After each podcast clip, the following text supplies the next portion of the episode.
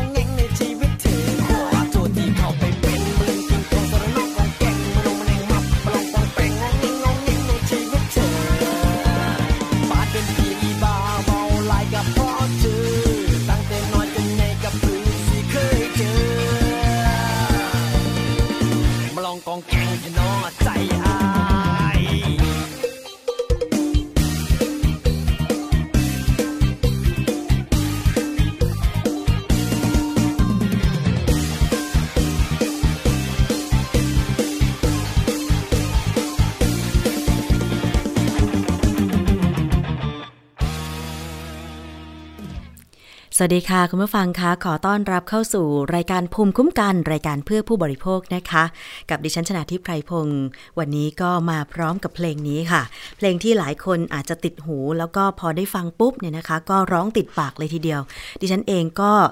บอกไม่ถูกเหมือนกันว่าเพลงเพลงนี้เนี่ยตกลงมันชื่ออะไร แต่ที่เขาพิมพ์ชื่อมาก็คือมาลองกองแก่งนะคะ เสียงร้องของคุณพศสายอินดี้ซึ่งตอนนี้กลายเป็นนักร้องที่หลายคนรู้จักแล้วก็มียอดวิวใน YouTube เนี่ยโอ้โหหลายล้านวิวเลยทีเดียวนะคะ แล้วก็ร้องกันติดปาก นะคะแต่จริงๆแล้วเนื้อเพลงก็ไม่มีอะไรมากค่ะ ก็แค่ขอโทษผู้หญิงที่ไปทำให้รบกวนรำคาญใจนะคะ แต่ว่าเล่นคำก็อาจจะเป็นคำที่แปลกๆ แต่ว่าติดหูนั่นเองค่ะ นอกจากมีเพลงแล้วนะคะก็แต่ว่าก็ยังมีเรื่องราวของผู้บริโภคนำมาเสนอกัน เป็นประโยชน์มากๆ เลยทีเดียวค่ะ ไม่ว่าจะเป็นสถานการณ์ในปัจจุบันหรือว่าเป็นสาระความรู้นะคะ คุณผู้ฟังวันนี้มาตามกันต่อเกี่ยวกับสถานการณ์การแพร่ระบาดของโรค ไวรัสโคโรนานะคะ ซึ่งมีการแพร่ระบาดมาจากประเทศจีนก็คือเมืองอู่ฮั่นนะคะ ก็คือปอดอักเสบ ที่เรียกได้ว่า ตอนนี้หลายคนก็กลัวกัน แล้วก็มีการแชร์ภาพจริงบ้างไม่จริงบ้างนะคะ ซึ่งภาพหนึ่งค่ะ ที่อาจารย์บรรยงสุวรรณพองได้เตือนไว้ใน Facebook ของอาจารย์นะคะ ว่าไม่ควรจะแชร์ต่อ ก็คือภาพของผู้ชายคนหนึ่งค่ะที่ ตามคำกล่าวอ้างของการแชร์ภาพเนี่ยบอกว่าเสียชีวิตด้วยไวรัสโคโรนา ผู้ชายคนนี้เนี่ยนะคะ รูปร่างท้วม แล้วก็นอนเสียชีวิตท่ามกลางลังเบียร์ซึ่งอาจารย์บรรยงก็บอกว่า คือมันเป็นเฟกนิวก็คือข่าวลวงนั่นเองนะคะเฟกนิวที่ฝรั่งเอาเรื่องคอขาดบาดตายมาล้อเล่นค่ะ คำอธิบายภาพบรรยายว่าผู้เคราะห์ร้ายเม็กซิกันคนแรกจากไวรัสโคโรนาซึ่งขัดแย้งอย่างน้อย 3 ข้อก็คือ 1. คนติดเชื้อไม่ใช่ตายปุบปับ ต้องมีอาการเมื่อรู้สึกไม่สบาย สถานที่ที่ควรไปคือโรงพยาบาล 2. ก็คือทำไมต้องมาตายท่ามกลางหลังและก็ขวดเบียร์ และ 3. ที่เม็กซิโกมีเบียร์ชื่อ ยี่ห้อโคโรนาแต่ก็มีคนไทยแบ่งปัน เอาไปใส่ไว้ในไทม์ไลน์เพราะฉะนั้นคุณผู้ฟัง ใครเห็นภาพนี้อย่าแชร์ต่อ แล้วก็บอกเพื่อนคนที่แชร์ต่อมาด้วยว่า มันเป็นข่าวลวงนะคะ มันไม่ใช่ด้วยประการทั้งปวงเลย กับคนที่เจ็บป่วยด้วยไวรัสโคโรนาที่ไม่ใช่อยู่ๆนึกจะตายก็ตายนะคะเดินเดินอยู่ล้มลงตายไม่ใช่นะคะ คุณผู้ฟังอย่าแชร์ต่อข่าวลวงโดยเด็ดขาด เพราะว่าจะทำให้คนเข้าใจผิด เกี่ยวกับอะไรก็ตามที่มันไม่ใช่ข้อมูลข้อเท็จจริง โดยเฉพาะตอนนี้คนกำลังตื่นตระหนก ตกใจกลัวกับไวรัสโคโรนานะคะ คุณผู้ฟัง เพราะฉะนั้นติดตามข่าวจากสำนักข่าวที่เชื่อถือได้ ดิฉันไม่ได้บอกว่าสำนักข่าวไหนที่แบบอะไรยังไงนะคะ แต่ว่าต้องเป็นสำนักข่าวที่เชื่อถือได้ มีการเช็คข้อมูลก่อนจะแชร์ต่อ การส่งการทางไลน์หรือ Facebook คุณเช็คข่าวไม่ได้นะคะ ต้องติดตามรับฟังกันก่อน ได้รับข่าวอะไรมาอย่าเพิ่งแชร์ ได้รับกราฟิกอะไรมาอย่าเพิ่งแชร์ เพราะมันอาจจะทำให้เราเข้าใจผิด แล้วก็อาจจะทำตามแบบผิดๆก็ได้นะคะ คุณผู้ฟังทางไทย PBS ของเรามีการติดตามข่าวอย่างต่อเนื่องนะคะ ไม่ว่าจะเป็นการติดตามข่าวจากสำนักข่าวที่เชื่อถือได้ของต่างประเทศ หรือว่าจะเป็นการเช็คข้อมูลจาก แหล่งต่างๆนะคะ โดยเฉพาะแหล่งที่มีผู้ป่วยที่เจอในไทยนะคะโฆษกกระทรวงต่างประเทศจีนกล่าวว่า ระหว่างการถแถลงข่าวในกรุงปักกิ่ง บอกว่ารัฐบาลจีนนั้นมั่นใจว่าจะสามารถควบคุมการระบาดของไวรัสโคโรนาสายพันธุ์ใหม่ได้ และจะมีชัยในการต่อสู้กับไวรัสตัวนี้ในที่สุด พร้อมทั้งระบุว่าทางการจีนกำลังดำเนินมาตรการต่างๆ อย่างเต็มที่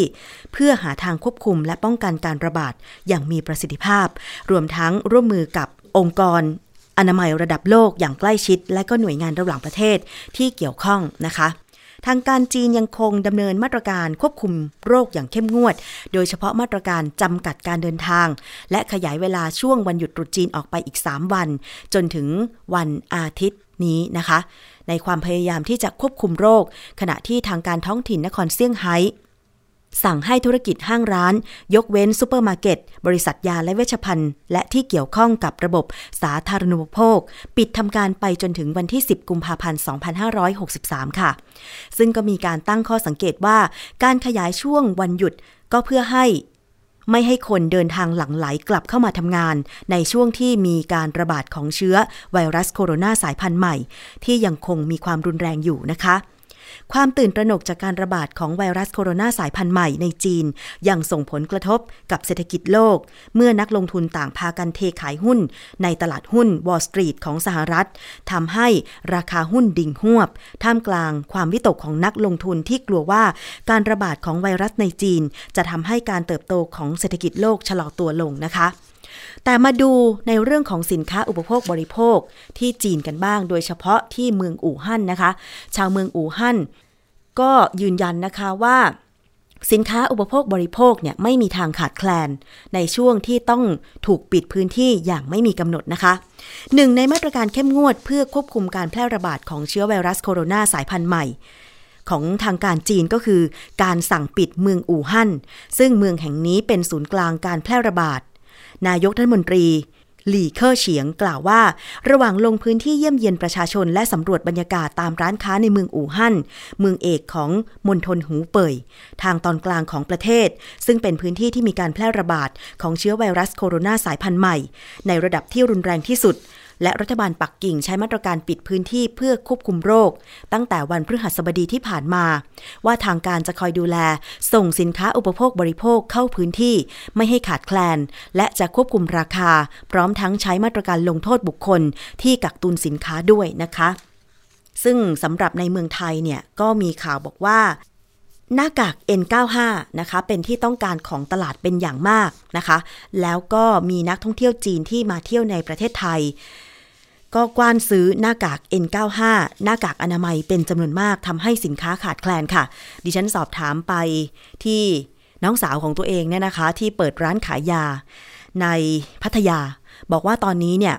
หน้ากาก N95 ขาดแคลน ขนาดร้านขายยาที่จะสั่งซื้อ ก็ยังสั่งไม่ได้เลยนะคะ มียอดที่สั่งไปเนี่ยนะคะ คือต้องแข่งขันกับร้านค้าอื่นๆ ด้วยเหมือนกันว่า ต้องแข่งกันเป็นวินาทีนะคะ ซึ่งราคาตอนนี้ก็ยังคงควบคุมอยู่ แต่อย่างที่บอกไปว่าเมื่อมีความต้องการสูงเนี่ย ใครที่จ่ายก่อนย่อมมีสิทธิ์ได้สินค้าก่อนนั่นเองนะคะ เพราะฉะนั้นตรงนี้ก็เลยอยากจะให้ทางการของไทยโดยเฉพาะกรมการค้าภายในกระทรวงพาณิชย์เนี่ยออกมาดูแลด้วยนะคะว่ามันขาดตลาดหรือว่าสถานการณ์เป็นอย่างไรกันแน่นะคะ คุณผู้ฟังสำหรับมาตรการในการที่จะควบคุมดูแล ที่ท่าอากาศยานนะคะ อย่างเช่นที่หัวหินค่ะ หลังจากที่พบผู้ป่วยเป็นหญิงชาวจีน ที่เดินทางมาท่องเที่ยวที่ไทย ป่วย ติดเชื้อไวรัสโคโรนาสายพันธุ์ใหม่ทำให้เจ้าหน้าที่ที่ท่าอากาศยานหัวหินดำเนินมาตรการ คุมเข้ม ตรวจคัดกรองนักท่องเที่ยว เพื่อสกัดกั้นการแพร่ของเชื้อไวรัสโคโรนา แม้ว่าจะมีเที่ยวบินจากมาเลเซียก็ตามนะคะ ขณะที่ศูนย์การค้าในเมืองหัวหินค่ะ ต่างเพิ่มมาตรการการฆ่าเชื้อ และรักษาความสะอาด จัดจุดบริการเจลแอลกอฮอล์ล้างมือนะคะ ซึ่งหลายฝ่ายก็ยอมรับว่ามีการกระทบการท่องเที่ยวในระยะสั้น 1-2 เดือน ถ้าหากว่ารัฐบาลจีน สามารถสกัดกั้นการแพร่ระบาดได้อย่างรวดเร็วนะคะ หลังพบผู้ป่วยติดเชื้อไวรัสโคโรนารวม 8 ราย ในประเทศไทย โดยรายที่ 8 เป็นหญิงชาวจีน อายุ 73 ปี ซึ่งพักรักษาตัวที่โรงพยาบาล เอกชนแห่งหนึ่ง ในอำเภอหัวหิน ขณะนี้มีอาการดีขึ้นตามลำดับนะคะ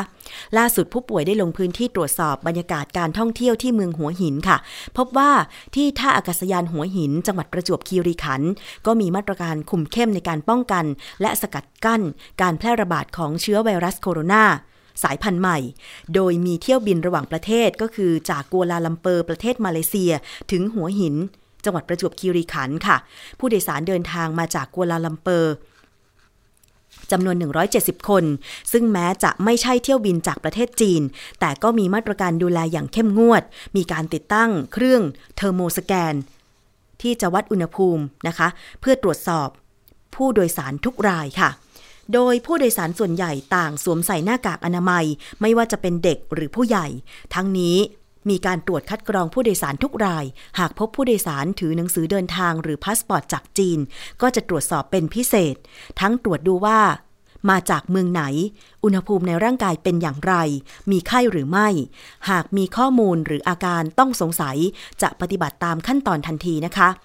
ขณะเดียวกันก็พบว่าศูนย์การค้าสองแห่งที่เมืองหัวหิน ได้เพิ่มมาตรการในการดูแลรักษาความสะอาดและก็ปลอดภัยตามจุดเสี่ยง จุดสัมผัสของนักท่องเที่ยว อย่างเช่น เคาน์เตอร์ประชาสัมพันธ์ บริเวณลิฟต์บันไดเลื่อน ประตูทางเข้าออก รวมทั้งเพิ่มความถี่ในการทำความสะอาด ฉีดฆ่าเชื้อทุกบริเวณ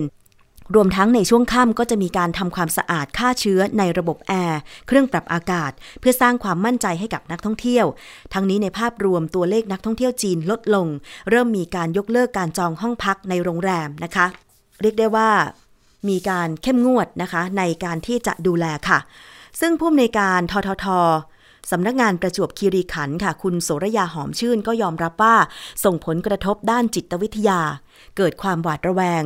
ซึ่งในส่วนของอำเภอหัวหินมีการสร้างความมั่นใจด้วยการแจกหน้ากากอนามัย ตามแหล่งท่องเที่ยว ศูนย์การค้ามีการเพิ่มมาตรการรักษาความสะอาด ทั้งนี้ก็ยอมรับว่าจะส่งผลกระทบ เกิดการชะลอตัวด้านการท่องเที่ยว ในระยะสั้น 1-2 เดือนนี้นะคะศูนย์การค้าในอำเภอหัวหินเพิ่มมาตรการรักษาความสะอาดค่ะ ก็คือสั่งน้ำยาฆ่าเชื้อทำความสะอาดในระบบแอร์ลิฟต์ห้องน้ำเพื่อสร้างความเชื่อมั่นให้แก่นักท่องเที่ยวนะคะ และดิฉันก็อยากจะให้ศูนย์การค้าทุกแห่งในไทยตอนนี้เนี่ยเพิ่มมาตรการในการรักษาความสะอาดโดยเฉพาะบริเวณห้องน้ำซึ่งผู้ที่ไปท่องเที่ยวไปใช้บริการศูนย์การค้าเนี่ยก็จะเข้าไปใช้บริการนะคะ อันนี้ก็หวังว่าจะมีการฆ่าเชื้อในพื้นที่สาธารณะอย่างทั่วถึงค่ะคุณผู้ฟัง ซึ่งถึงแม้ว่าจะยังไม่พบนักท่องเที่ยว เดินทางผ่านประเทศ ผ่านช่องทางตรวจคนเข้าเมืองที่ภาคใต้นะคะ มีอาการป่วยหรือติดเชื้อไวรัสโคโรนา แต่ก็มีการพบตัวเลขผู้ติดเชื้อในมาเลเซียและสิงคโปร์ค่ะทำให้เจ้าหน้าที่ด่านควบคุมโรคติดต่อระหว่างประเทศ และเจ้าหน้าที่ตรวจคนเข้าเมืองที่ภาคใต้เนี่ยเข้มงวดกับนักท่องเที่ยว เพื่อควบคุมโรคนะคะ เจ้าหน้าที่ด่านควบคุมโรคติดต่อระหว่างประเทศ แล้วก็เจ้าหน้าที่ตรวจคนเข้าเมือง มีการตั้งกล้องจับความร้อนตรวจวัดอุณหภูมิความร้อนร่างกาย เพื่อคัดกรองนักท่องเที่ยว ทั้งชาวมาเลเซียและสิงคโปร์ที่ด่านตรวจคนเข้าเมืองสะเดาจังหวัดสงขลาค่ะ ซึ่งเดินทางเข้าประเทศ เพื่อป้องกันโรคไวรัสโคโรนาหลังมีรายงานว่าพบผู้ติดเชื้อไวรัสโคโรนาในมาเลเซีย 3 คน และสิงคโปร์ 3 คน เจ้าหน้าที่เปิดเผยว่าจากการคัดกรองยังไม่พบนักท่องเที่ยวที่มีอาการป่วย หรือต้องสงสัยติดเชื้อไวรัสโคโรนาสายพันธุ์ใหม่ ซึ่งถ้าหากพบนักท่องเที่ยวคนใด อุณหภูมิในร่างกายสูง เจ้าหน้าที่ก็จะแยกไปทำการซักประวัติและตรวจอย่างละเอียด ก่อนส่งตัวไปโรงพยาบาลนะคะ ส่วนที่ด่าน พรมแดนท่าเทียบเรือตำมะลังอำเภอเมืองสตูลค่ะ เจ้าหน้าที่สาธารณสุข และเจ้าหน้าที่ตรวจคนเข้าเมืองคัดกรองนักท่องเที่ยว และบุคคลซึ่งคาดว่าเดินทางมาจากประเทศจีน ผ่านประเทศมาเลเซีย มาท่องเที่ยวที่จังหวัดสตูล ตรวจหาเชื้อไวรัสโคโรนาแม้ผลการตรวจไม่พบกลุ่มเสี่ยง เจ้าหน้าที่กำชับให้ทุกคนสวมหน้ากากอนามัยป้องกันการติดเชื้อ ส่วนที่จังหวัดพังงาค่ะ นายแพทย์นเรศฤทธิ์ ขัตทศรีมา นายแพทย์สาธารณสุขจังหวัดพังงา และหัวหน้าอุทยานแห่งชาติอ่าวพังงา เดินทางลงพื้นที่ที่เกาะปันหยี เขาพิงกัน เขาตะปู เพื่อคัดกรองนักท่องเที่ยวชาวจีนกว่า 100 คน ซึ่งเข้ามาเที่ยวในพื้นที่ เพื่อตรวจหาเชื้อไวรัสโคโรนาสายพันธุ์ใหม่นะคะ ซึ่งผลการคัดกรองไม่พบผู้ต้องสงสัยติดเชื้อแต่อย่างใดค่ะ ส่วนการเฝ้าระวังนะคะ ในวันนี้ทางจังหวัดและนายแพทย์สาธารณสุข ตั้งศูนย์เฉพาะกิจเฝ้าระวังและตรวจสอบเชื้อไวรัสโคโรนาสายพันธุ์ใหม่ พร้อมเปิดสายด่วน 1567 รับแจ้งเหตุตลอด 24 ชั่วโมง เพื่อติดตามสถานการณ์ไวรัสโคโรนาสายพันธุ์ใหม่ จนกว่าสถานการณ์จะเข้าสู่ภาวะปกติค่ะคุณผู้ฟัง อันนี้ก็เป็นความคืบหน้านะคะ เกี่ยวกับเรื่องของการสกัดกั้น การแพร่ระบาดของเชื้อไวรัสโคโรนาสายพันธุ์ใหม่ค่ะทีนี้ในส่วนของผู้ทำประกันภัยกันบ้าง ประกันการเจ็บป่วยนะคะ คุณผู้ฟัง ตอนนี้ทางคอปพนะคะ มีการออกมาบอกจากเลขาธิการคอปพหรือ สำนักงงานคณะกรรมการกำกับ และส่งเสริมการประกอบธุรกิจประกันภัย โดยดร สุทธิพลทวีชัยการเลขาธิการคอปพบอกว่า จากกรณีที่เกิดการระบาดของไวรัสโคโรนาสายพันธุ์ใหม่ 2019 เนี่ยนะคะ ที่เมืองอู่ฮั่นประเทศจีน สำนักงานคอปพบอกว่ามีความห่วงใยประชาชนคนไทย ที่มีความจำเป็นต้องเดินทางไปยังสถานที่ต่าง จึงควรเตรียมความพร้อมนะคะ รวมทั้งควรมีมาตรการเสริมที่จะเข้ามาช่วยบรรเทาความเดือดร้อน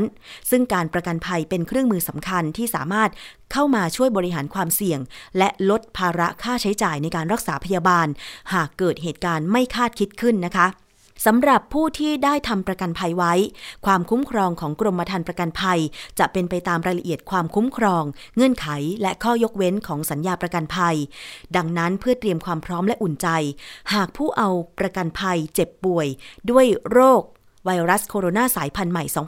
2019 กรมธรรม์ประกันภัยที่จะเข้ามาเยียวยาความสูญเสียแก่ประชาชนในเบื้องต้นก็มีดังนี้นะคะ คุณผู้ฟัง กรมธรรม์ ประกันชีวิตให้ความคุ้มครองการเสียชีวิตทุกกรณี รวมถึงการเสียชีวิตจากการเจ็บป่วยด้วยโรคไวรัสโคโรนาสายพันธุ์ใหม่ 2019 ด้วยนะคะ โดยบริษัทจะจ่ายจำนวนเงินเอาประกันภัย กรณีเสียชีวิตตามจำนวนที่กำหนดไว้ในกรมธรรม์ประกันภัย ให้แก่ผู้รับประโยชน์ด้วย อันนี้ก็คือกรมธรรม์ประกันชีวิตนะคะ การประกันสุขภาพค่ะ ให้ความคุ้มครองค่ารักษาพยาบาล ตามจำนวนเงินผลประโยชน์ ที่กำหนดไว้ตามตารางกรมธรรม์ประกันภัย ในกรณีบาดเจ็บจากอุบัติเหตุ หรือเจ็บป่วยด้วยโรค รวมถึงการเจ็บป่วยด้วยโรคไวรัสโคโรนาสายพันธุ์ใหม่ 2019อะคุณเมื่อฟังเช็คกรมธรรม์ของคุณด้วยนะคะว่า จากการที่คุณได้ทำกรมธรรม์ประกันชีวิตไว้ และกรมธรรม์การประกันสุขภาพไว้เนี่ย ก็ต้องมีความคุ้มครอง ทั้งเสียชีวิต แล้วก็การรักษาอาการเจ็บป่วย จากโรคไวรัสโคโรนาสายพันธุ์ใหม่ 2019 ด้วยนะคะ กรมธรรม์ประกันภัยการเดินทางค่ะ ให้ความคุ้มครองค่าใช้จ่ายที่จำเป็น และสมควรที่เกิดขึ้น จากการรักษาพยาบาลตามความจำเป็นทางการแพทย์ และมาตรการทางการแพทย์ ตามจำนวนเงินที่จ่ายจริง แต่ไม่เกินจำนวนเงินเอาประกันภัยที่กำหนดไว้ในกรมธรรม์ประกันภัย หากผู้เอาประกันภัยเจ็บป่วยขึ้นอย่างกระทันหันหรือเฉียบพลัน และไม่สามารถคาดการได้ รวมถึงการเจ็บป่วยด้วยโรคไวรัสโคโรนาสายพันธุ์ใหม่ 2019 ด้วยนะคะ ซึ่งเกิดขึ้นในระหว่างระยะเวลาเอาประกันภัย จนเป็นเหตุให้ต้องได้รับการรักษาพยาบาล ในโรงพยาบาล สถานพยาบาลเวชกรรม หรือคลินิกในต่างประเทศ ไม่ว่าในฐานะผู้ป่วยในหรือผู้ป่วยนอกนะคะ คุณผู้ฟัง ทั้งนี้ค่ะ เพื่อเตรียมความพร้อมรับสถานการณ์ความเสียหายที่อาจเกิดขึ้นอย่างทันท่วงทีสำนักงงานคอปพอได้มีมาตรฐาน ได้มีมาตรการร่วมกับภาคอุตสาหกรรมประกันภัย เพื่อหาแนวทางในการดูแลช่วยเหลือประในการช่วยเหลือประชาชน ด้านการประกันภัย ที่ได้รับผลกระทบจากโรคไวรัสโคโรนาสายพันธุ์ใหม่ 2019 4 มาตรการนะคะ มาตรการที่ 1 ค่ะ ก็ประชาสัมพันธ์ให้ประชาชนรับมือกับโรคดังกล่าว โดย ใช้ระบบประกันภัยในการบริหารความเสี่ยง พร้อมสั่งการให้สำนักงงานคอปพอภาคบูรณาการ กับหน่วยงานที่เกี่ยวข้อง ทั้งภาครัฐและเอกชน เพื่อเร่งสร้างความรู้และความเข้าใจ ช่วยเหลือพี่น้องประชาชน และเตรียมความพร้อม ช่วยเหลือด้านการประกันภัยอย่างทั่วถึงอย่างเต็มที่นะคะ มาตรการที่ 2 ก็คือ หารือร่วมกับสมาคมประกันวินาศภัยไทย และสมาคมประกันชีวิตไทย แจ้งบริษัทประกันวินาศภัย บริษัทประกันชีวิต ให้ติดตามสถานการณ์ และกำหนดมาตรการในการดูแลช่วยเหลือประชาชนด้านการประกันภัย โดยจะประชุมหารือร่วมกันในวันที่ 28 มกราคม 2563 ก็คือวันนี้นะคะ มาตรการที่ 3 ก็คือ ส่งเสริมความรู้ความเข้าใจ และร่วมนนรงค์ ประชาสัมพันธ์ให้ประชาชนรับรู้การป้องกันตัวเอง ไม่ให้ติดเชื้อไวรัสโคโรนาสายพันธุ์ใหม่ 2019 โดยเตรียมสนับสนุนอุปกรณ์ หน้ากากอนามัย เพื่อแจกจ่ายให้กับพนักงงานและประชาชน เพื่อเป็นส่วนหนึ่งในการช่วยเหลือดูแลประชาชนนะคะ แล้วก็สามารถใช้สิทธิประโยชน์จากการประกันภัยได้อย่างเต็มที่ค่ะ มาตรการที่ 4 ก็คือสำนักงานคอปพอกำลังเร่งหารือกับภาคอุตสาหกรรม การประกันภัย และหน่วยงานที่เกี่ยวข้อง ในการพัฒนาและก็ส่งเสริม ให้มีกรมธรรม์ประกันภัยโดยเฉพาะ เพื่อคุ้มครองการติดเชื้อ โรคไวรัสโคโรนาสายพันธุ์ใหม่ 2019 ตลอดจนออกมาตรการช่วยเหลืออื่น ๆ ในส่วนที่เกี่ยวข้องกับความรับผิดชอบ เพื่อช่วยเหลือพี่น้องประชาชนที่ได้รับผลกระทบโดยเร็วนะคะ คุณผู้ฟังสำนักงงานคอปพอค่ะ มีความห่วงใย ประชาชนที่ต้องเดินทางเป็นอย่างยิ่ง ทั้งนี้เหตุการณ์ไม่คาดคิดสามารถเกิดขึ้นได้ทุกเวลา ทุกสถานที่จึงควรให้ความสำคัญกับการทำประกันภัย เพื่อช่วยบริหารความเสี่ยง และในขณะเดินทางไปยังพื้นที่เสี่ยง ควรหลีกเลี่ยงการอยู่ในที่ชุมชน หรือคนแออัดสวมหน้ากากอนามัยเสมอเมื่อต้องออกไปในที่สาธารณะ หรือเมื่อต้องติดต่อกับผู้ที่มีอาการป่วย หลีกเลี่ยงการสัมผัสสัตว์ ตลาดค้าสัตว์ หรือสินค้าจากสัตว์ ไม่กินเนื้อสัตว์ที่ปรุงไม่สุก ไม่ใช้ของร่วมกับผู้อื่น หมั่นล้างมือให้สะอาด และไม่นำมือมาสัมผัสที่ตา จมูก แล้วก็ควรพักผ่อนให้เพียงพอ หากมีอาการไข้ หรือมีอาการทางระบบทางเดินหายใจ ก็ให้รีบไปพบแพทย์ รวมทั้งทำประกันสุขภาพ ประกันการเดินทาง และประกันชีวิตอื่น ๆ ด้วย เพื่อที่ระบบ ประกันภัยจะได้เข้ามาช่วยบริหารความเสี่ยง แล้วก็เยียวยาความสูญเสียต่างๆ ที่อาจเกิดขึ้น ได้อย่างมีประสิทธิภาพนะคะ เพราะฉะนั้นคุณผู้ฟังคะ ใครที่ทำประกันสุขภาพ ประกันชีวิตไว้แล้วนะคะ โทรไปสอบถาม ความคุ้มครอง กรณีเกิดเหตุไม่คาดฝันอย่างเช่น เดินทางไปในพื้นที่เสี่ยงแล้วเกิดมีอาการไข้ ต้องสงสัยว่าอาจจะติดเชื้อไวรัสโคโรนาสายพันธุ์ใหม่ ก็สอบถามไปที่สายด่วนของคอปพนะคะ หมายเลขโทรศัพท์ 1186 แต่ทางเลขาคอปพโดยดร สุทธิพลทวีชัยการก็ออกมามาบอกแล้วนะคะว่า กรณีที่ได้ทำประกันชีวิต ประกันสุขภาพ หรือประกันภัยการเดินทางไว้แล้วเนี่ยก็ต้องมีความคุ้มครองที่ครอบคลุมถึงการเจ็บป่วย การรักษาตัว จากโรคไวรัสโคโรนาสายพันธุ์ใหม่ 2019 ด้วยนะคะคุณผู้ฟัง แล้วถ้าเกิดว่าตอนนี้เนี่ย คุณคิดว่าคุณจะเดินทาง น่าจะมองหาการทำประกันชีวิต ประกันสุขภาพ ประกันการเดินทางไว้ด้วย แล้วก็ต้องให้ครอบคลุม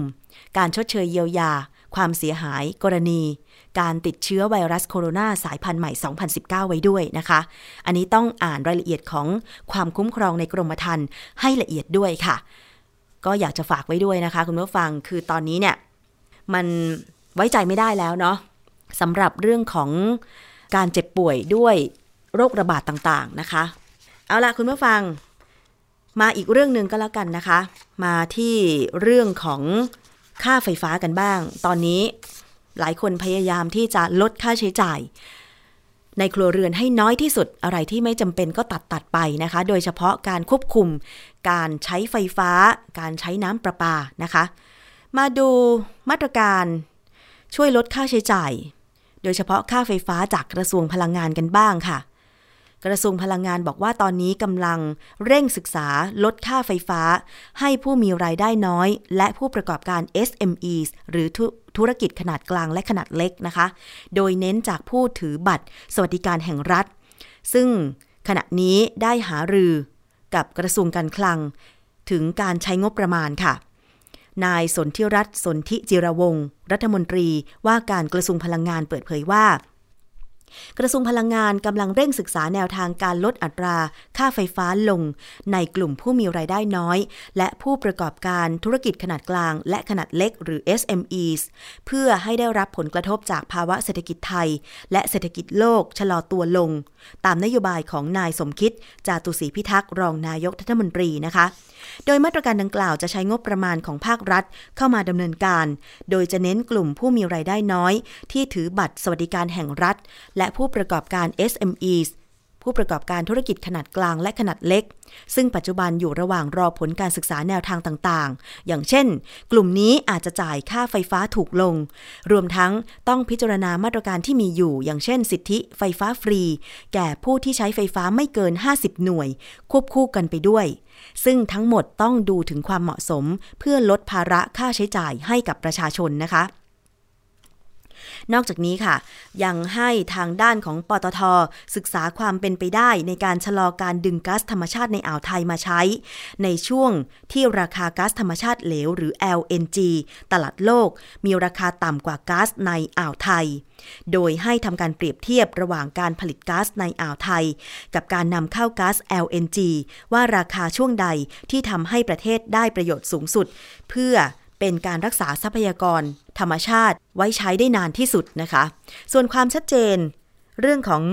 โครงการโรงไฟฟ้าชุมชน คาดว่าจะสรุปหลักเกณฑ์ ภายในเดือนมกราคมนี้ ก่อนจะเปิดตัวอย่างเป็นทางการในเดือนกุมภาพันธ์ เบื้องต้นก็จะเปิดรับซื้อไฟฟ้า 700 เมกะวัตต์ โดยจะอนุมัติพร้อมกันให้กับคนที่ได้รับสิทธิ์ตามที่กำหนดไว้ เพื่อไม่ให้เกิดการลักลั่นกันนะคะ คุณผู้ฟัง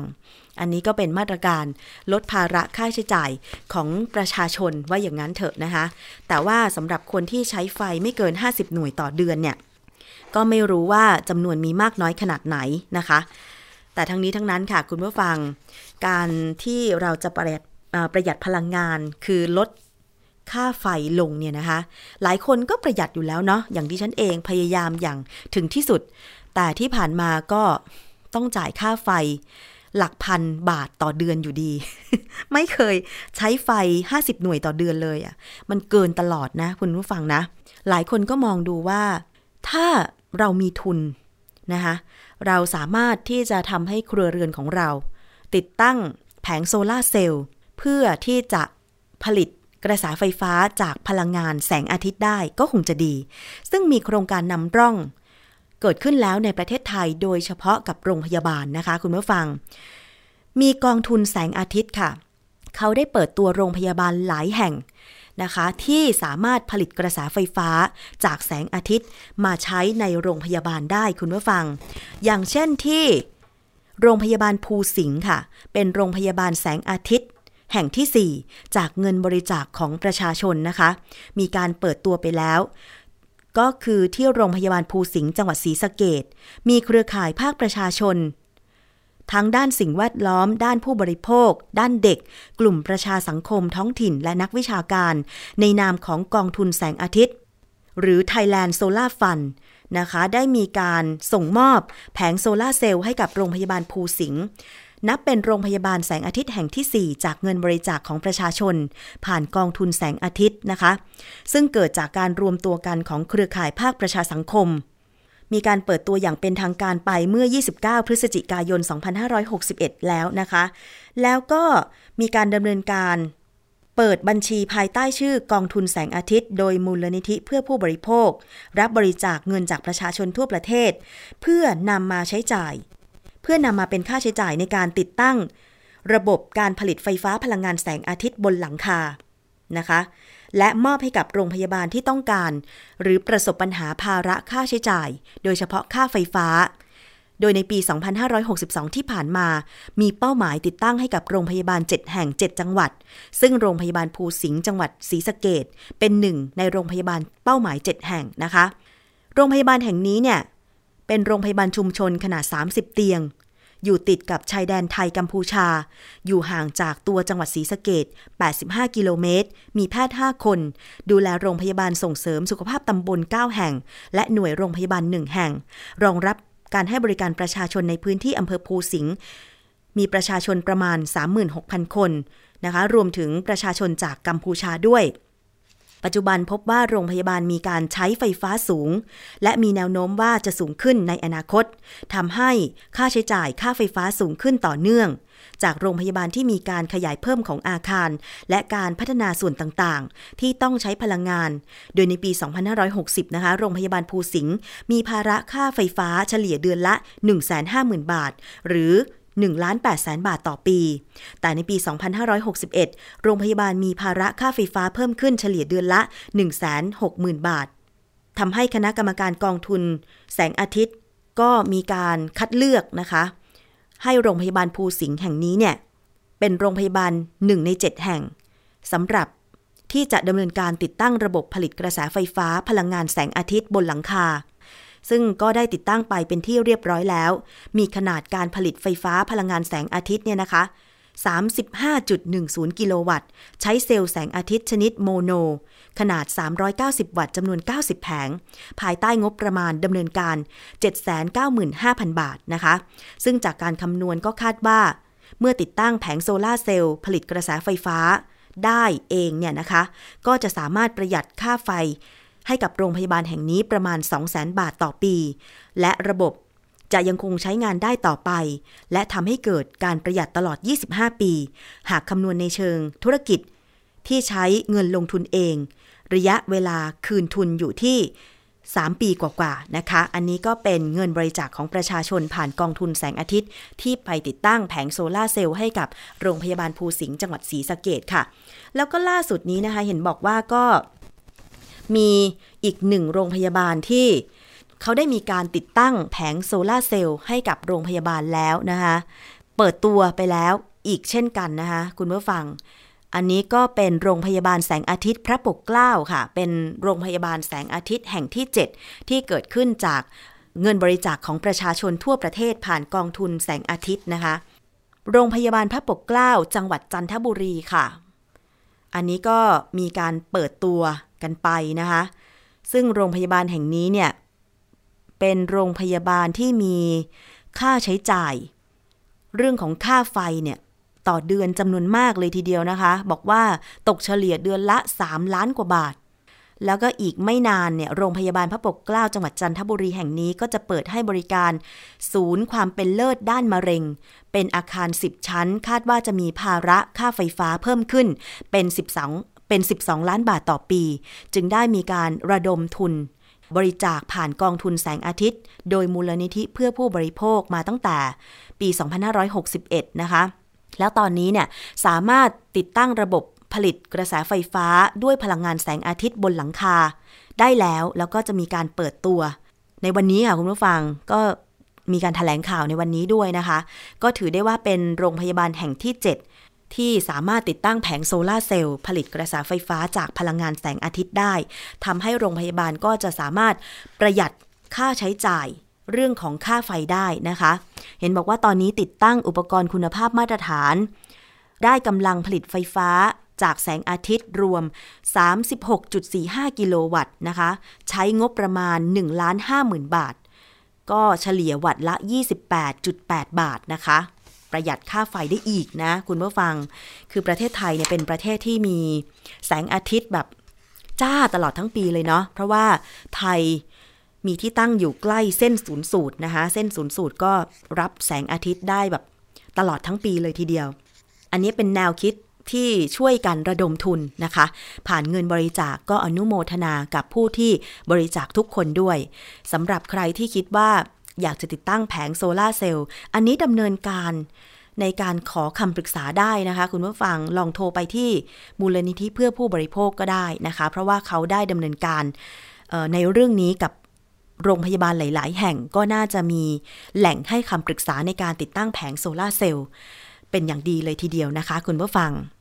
เอาละค่ะ นี่คือช่วงเวลาของรายการภูมิคุ้มกัน รายการเพื่อผู้บริโภค คุณผู้ฟังสามารถติดตามได้ผ่านเว็บไซต์ www.thaipbsradio.com แอปพลิเคชันไทย PBS Radio นะคะ แล้วก็ฟังผ่านสถานีวิทยุชุมชนต่างๆ ที่เชื่อมโยงสัญญาณในหลาย ๆ จังหวัดค่ะ ไม่ว่าจะเป็นที่จังหวัด สุพรรณบุรีนะคะฟังจากวิทยุชุมชนคนหนองย่าไซ FM 107.5เมกะเฮิรตซ์จังหวัดสมุทรสาครฟังจากวิทยุชุมชนปฐมสาคร FM 106.25เมกะเฮิรตซ์จังหวัดลำพูนค่ะฟังได้จาก2คลื่น 2 อำเภอก็คือ วิทยุชุมชนคนเมืองลี้อำเภอลี้นะคะ FM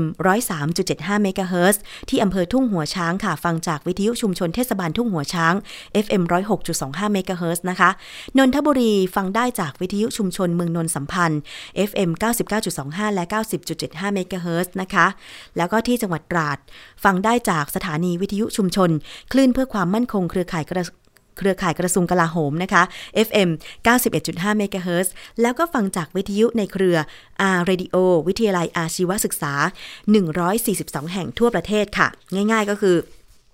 ฟังจากวิทยุของวิทยาลัยเทคนิค วิทยาลัยอาชีวศึกษาประจำจังหวัดประจำอำเภอ ทีนี้ มีเรื่องทิ้งท้ายก่อนที่จะไปฟังช่วงคิดก่อนเชื่อกับดรแก้วกังสดานอภัย นักพิษวิทยากันนะคะ มาดูเรื่องของ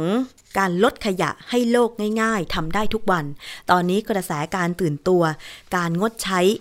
ถุงพลาสติกเนี่ยกำลังมีต่อเนื่องนะคะทำให้หลายคนต้องพกถุงผ้าติดกระเป๋าไว้ เผื่อว่าแวะซื้อของก่อนเข้าบ้านก็จะได้ใช้ถุงผ้า ในการบรรจุสิ่งของนะคะ โดยที่คุณไม่ต้องไปซื้อถุงพลาสติกจากห้างสรรพสินค้าใช่ไหมคะ เรายังสามารถลดขยะช่วยโลกได้อีกอย่างไรบ้างนะคะอะ นอกจากพกถุงผ้าติดไว้เผื่อไปช้อปปิ้งแล้ว การหิ้วแก้วกาแฟ กระบอกน้ำหรือหลอดที่สามารถทำความสะอาดได้ติดตัวไป หรือแม้แต่กล่องข้าวไปทำงานเนี่ย ก็สามารถช่วยลดขยะพลาสติก โดยเฉพาะกล่อง หรือว่าหลอดพลาสติกได้นะคะ เลือกกินข้าวในร้านหรือนำกล่องข้าวส่วนตัวไปใส่ข้าวแทนการใส่ถุงพลาสติกแล้วก็หิ้วกลับนะคะ ปฏิเสธถุงพลาสติกหากซื้อของเล็กน้อยที่ถือได้เมื่อเข้าร้านสะดวกซื้อ อันนี้ดิฉันก็ใช้เป็นประจำเช่น ซื้อของ 2 ชิ้น 3 ชิ้นที่ถือไปได้ ก็ไม่เอาถุง หรือถ้าไม่เอาถุงผ้าไปจากบ้านก็ถือกลับนะคะ คัดแยกขยะเปียก ขยะรีไซเคิลขยะอันตรายเมื่ออยู่บ้านแล้วก็ที่ทำงาน แล้วก็ทิ้งให้ลงถังที่เขาคัดแยกไว้ด้วยนะคะ ไม่ใช่ว่าคัดแยกมาจากห้องมาจากบ้าน แต่เมื่อไปลงถังแล้วปุ๊บอะก็ทิ้งถังรวมอันนี้ก็ไม่ใช่นะคะ ล้างกล่องนม กล่องน้ำผลไม้ก่อนทิ้ง ลดการบูดเน่า ช่วยให้คนคัดแยก ขยะเนี่ยทำงานได้ง่าย แล้วอีกอย่างหนึ่งนะคะ เมื่อคุณล้างกล่องนมกล่องน้ำผลไม้อะไรต่างๆ แล้ว ก็ยังช่วยลดการตอมของมดได้ด้วยนะคะนอกจากลดการบูดเน่า เมื่อกินอาหารบุฟเฟ่ค่อยๆ ตักแต่พอเหมาะช่วยลดอาหารส่วนเกินจากการกินเหลือ คือมาตรการร้านบุฟเฟ่ที่เขาบอกว่า ถ้ากินไม่หมดจะปรับเนี่ย คือเขาต้องการให้คนที่ไปกินบุฟเฟ่เนี่ยนะคะ กินให้หมด คือกินแต่พออิ่ม คุณจะกินขนาดไหนก็ได้ ถ้าคุณกินไม่เหลือนะคะ ใช้เครื่องสำอางที่ไม่มีส่วนผสมของเม็ดบีดพลาสติกนะคะ ลดการปนเปื้อนของไมโครพลาสติกลงในแหล่งน้ำอันนี้ก็เป็นมาตรการเล็กๆ น้อยๆ ที่คุณสามารถช่วยลดขยะพลาสติกช่วยโลกได้ค่ะ เอาละช่วงนี้เราไปติดตามคิดก่อนเชื่อ กับดรแก้วกังสดานอัมภัยนักพิษวิทยากันต่อเลย วันนี้คุยกันเรื่องของกัญชากับมะเร็ง มีขั้วบวกก็ต้องมีขั้วลบได้เหมือนกันนะคะ คุณผู้ฟังไปติดตามกันเลยค่ะ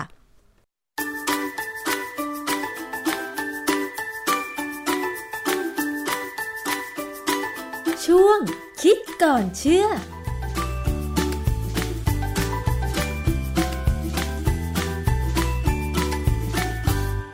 พบกันในช่วงคิดก่อนเชื่อกับดรแก้วกังสดานนภัยนักพิษวิทยากับดิฉันชนาทิพไพรพงศ์นะคะ มาพูดคุยในเรื่องของงานวิจัยทางด้านวิทยาศาสตร์ เรื่องราวใกล้ตัวค่ะ เรื่องของกัญชากับมะเร็ง คุณผู้ฟังเคย ได้ยินได้ฟังกันมาก็พอสมควรแล้วนะคะ แต่ว่าเราจะมาพูดกันอีกครั้งหนึ่งค่ะ ว่าถ้ามันมีผลบวกก็อาจจะมีในแง่ลบได้เหมือนกันจริงหรือเปล่า อาจารย์คะ เรื่องนี้เป็นยังไงคะ ครับคือเรื่องของกัญชากับมะเร็งเนี่ยนะมันเป็นความหวังนะการบำบัดมะเร็งเนี่ยแต่ว่าก็ยังไม่มีอะไรชัดเจน ผมก็เลยเข้าไปลองดูข้อมูลของสถาบันมะเร็งแห่งชาติของอเมริกานะที่เขาเรียกว่า National Cancer Institute ก็ได้ข้อมูลคร่าวๆมานะฮะว่าเขาเขาก็รู้กันนะว่ากัญชาเนี่ยมันใช้ในทางการแพทย์เนี่ยมานานเป็นพันๆปีเลยนะฮะเป็นพืชที่สมุนไพรที่มีประวัติ ประวัติที่ใช้ทั้งในจีนมั้งใช้ทั้งในทางด้านอียิปต์ทางอะไรไปไกลกันเลยนะฮะเพราะนั้นมันก็ไม่น่าประหลาดที่จะมีข้อมูลในของบ้านเราที่บอกว่ามีการเอากัญชามาใช้ในการแพทย์อยู่บ้าง แต่เรื่องของมะเร็งเนี่ย จริง ๆ ยังไม่มีนะเอ่อความจริงเนี่ยไอ้ต้นกัญชากับใบกัญชาเนี่ยในอเมริกานี่ถือว่าเป็นสิ่งผิดกฎหมายนะ ตามตามกฎหมายของรัฐบาลกลางของอเมริกาเลย แต่ว่าบางรัฐเนี่ยสามารถออกกฎหมายยกเว้นได้ ใช้ในทางทางการแพทย์ และก็มีไม่กี่รัฐเองที่อนุญาตเพื่อใช้ในทางสันทนาการค่ะนะฮะเพราะฉะนั้นโดยสรุปแล้วเนี่ยยังแทบจะยังไม่มีสักกี่รัฐหรือกี่ประเทศที่ยอมไม่มีการดูดกัญชาเพื่อสันทนาการที่มีแน่ ๆ ว่าดูดแล้วมีความสุขสันทนาการได้คือเนเธอร์แลนด์นะแต่ก็ต้องไปสูบใน ในเขาเรียกว่าเป็นเป็นคล้ายๆ กับโรงยาฝิ่นบ้านเราสมัยโบราณอะ ค่ะ คือเป็นที่เป็นทาง ไม่ใช่เดินสูบเป็นปุ๋ยไม่ได้นะฮะแต่ว่าในอเมริกาเนี่ย ร้อยละร้อยทุกสถานสถานศึกษาเนี่ย มันแอบสูบกัญชากันทั้งนั้นเลยอ้าวเหรอคะเป็นที่รู้ที่รู้กัน สมัยผมไปเรียนเมื่อสักสี่สี่สิบปีสาสิบปีที่แล้วเนี่ยนะสามสิบกว่าปีเนี่ย เวลาตอนวันศุกร์เย็นเนี่ยเฮดเรสซิเดนต์ หัวหน้าหอเนี่ยเขาก็จะเดินตรวจตามห้องต่างๆ พบกัญชาทุกครั้งตามห้องนู้นห้องนี้บางทีมันปลูกต้นกัญชากันในในหอเลยนะอันนี้เป็นของธรรมดาของฝรั่ง นักการเมืองฝรั่งหลายคน ก็มีประวัติสูบกัญชาทั้งนั้นแหละนะฮะแต่ก็สูบเพื่อสันทนาการ ทีนี้ เอ่อมีเรื่องของไอ้ส่วนประกอบของกัญชาเนี่ย เราก็รู้ดีว่ามันมีสารที่ออกฤทธิ์ ต่อระบบประสาทส่วนกลาง แล้วก็ถ้าไปประสาทส่วนกลางก็จะเป็นพวกร่างกายเนี่ยก็จะไปถึงการกระตุ้นระบบภูมิคุ้มกันให้ทำงานดีขึ้นอันนี้คือความหวังเออเขาหวังว่าถ้าภูมิคุ้มกันดีขึ้นภูมิคุ้มกันเนี่ยแหละตัวพวกเม็ดเลือดขาวเนี่ยจะไปทำลายเซลล์มะเร็งได้ อันนี้เป็นความหวังที่งานวิจัยมุ่งไปทางด้านนี้นะไม่ใช่มุ่งไปว่า ไม่รู้จะรักษายังไงแล้วก็เอากัญชาเข้าไปเถอะ ได้ลองดีกว่าไม่ได้ลองใช่ไหมซึ่งจริงๆมันไม่ใช่ค่ะเขามีการศึกษาเป็นระบบนะฮะเอ่ออย่างไรก็ตามเนี่ย ตอนนี้เรารู้อยู่ว่าไอสารเคมีในกัญชาเนี่ยโดยเฉพาะใบกัญชาเนี่ยนะมันช่วยแก้ปัญหาของผลข้างเคียง เกี่ยวกับยาพวกคีโมพวกยาฆ่ามะเร็งเนี่ยนะเพราะว่า คนที่เป็นมะเร็งเนี่ยส่วนใหญ่จะกินข้าวไม่ค่อยได้ กินอาหารไม่ค่อยเอาลงมันไม่อร่อยลิ้นมันหมดความความการสัมผัสรู้รสนะแต่สารที่อยู่ในกัญชาเนี่ย สามารถไปกระตุ้นการรับรสให้ดีขึ้น เพราะฉะนั้นก็อาจจะเจริญอาหาร คือถ้าใครกินข้าวได้กินอาหารได้ดีเนี่ย ระบบภูมิต้านทานจะดีขึ้นทันที เพราะฉะนั้นเนี่ย การที่จะทำให้รอดจากมะเร็งได้ ก็อาจจะมีแนวดังนั้นจะเห็นว่า การใช้กัญชาไอ้บำบัดมะเร็งเนี่ย มันไม่ใช่ผลทางตรง แต่มักจะเป็นทางอ้อมทีนี้ก็มีงานวิจัยในวารสาร Annals of Internal Medicine เมื่อปี 2018 เนี่ยเขาศึกษาเกี่ยวกับการสูบกัญชา หรือการใช้กัญชาในบุหรี่ไฟฟ้า แล้วก็การใช้กัญชาในอาหารเลยของคนอเมริกัน ผู้ใหญ่อเมริกันนะนะ เขาบอกว่าหนึ่งในเจ็ดของผู้ใหญ่อเมริกันเนี่ย ใช้กัญชาในทางด้านสันทนาการ การสูบกัญชาเป็นเรื่องธรรมดามากหนึ่งในสิบห้าคนของผู้ใหญ่อเมริกันเนี่ยมักจะกินอาหารผสมกัญชาอ้าวมันอร่อย ก็อย่างบ้านเราเนี่ยแกงบางร้านเนี่ยแกงเผ็ดแกงไก่อะไรก็ตามเนี่ย บางร้านนี่ขายดีมากเลย จนบางครั้งเขาสงสัยว่ามีการใส่กัญชาลงไป แสดงว่า อาจารย์งานวิจัยที่อาจารย์ว่าเนี่ยเชื่อถือได้เลยใช่ไหมว่า ต่อไปนี้ถ้าสมมติว่ามีโอกาสไปสหรัฐอเมริกาเนี่ย บางทีอาจจะได้กินอาหารที่ผสมกับกัญชาโดยไม่รู้ตัวหรือเปล่า ต้องไปในถิ่นในถิ่นเขา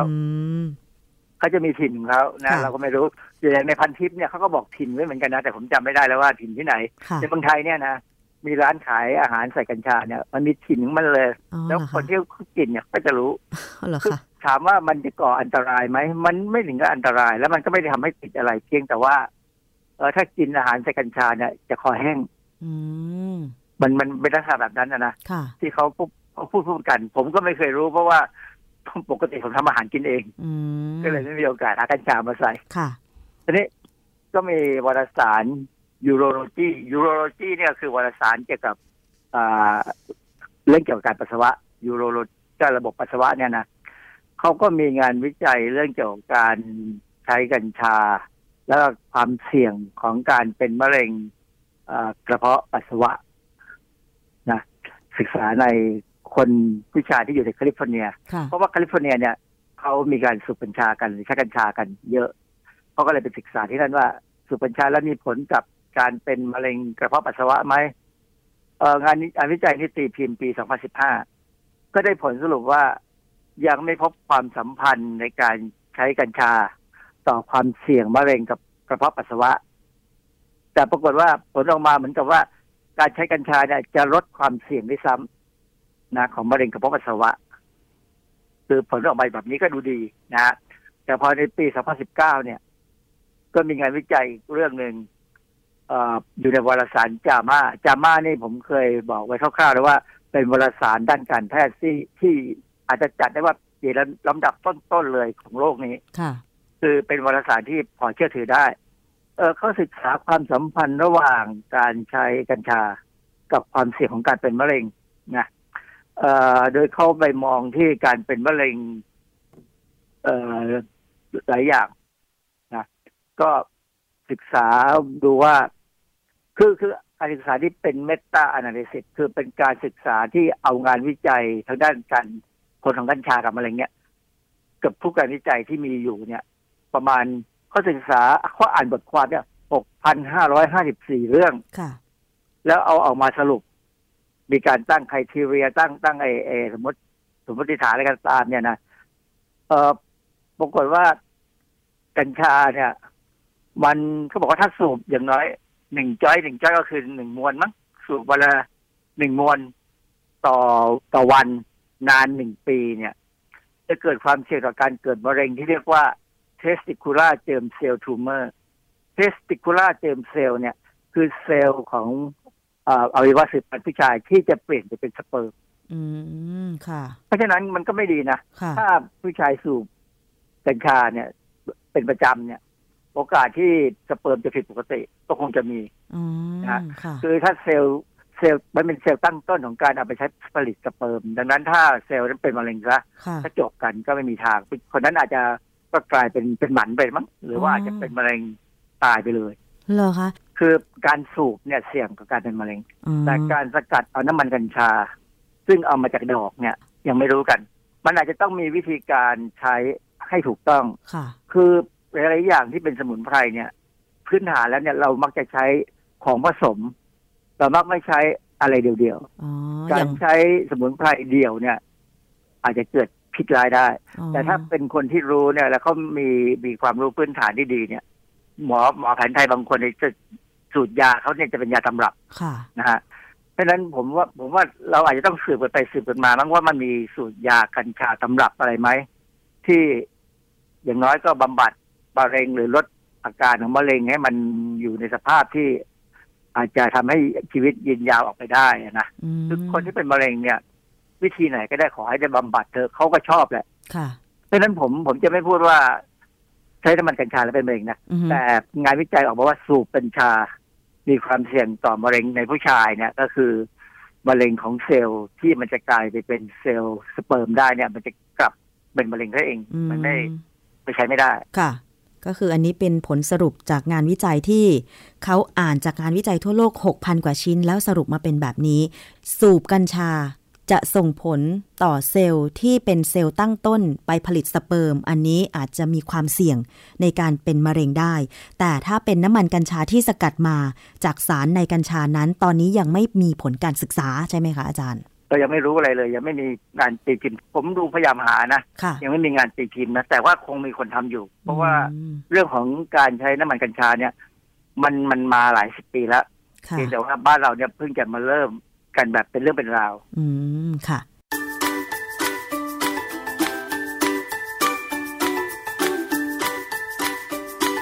ช่วงคิดก่อนเชื่อ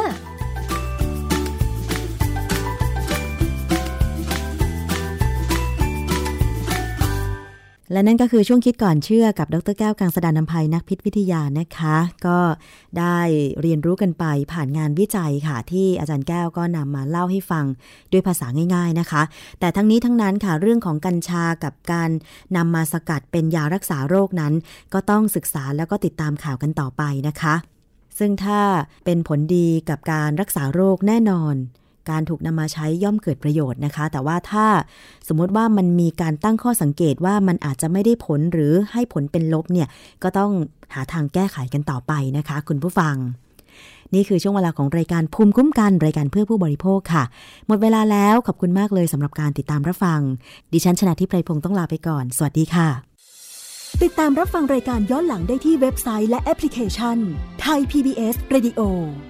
ไทย PBS ดิจิทัล Radio วิทยุข่าวสารสาระ เพื่อสาธารณะและสังคม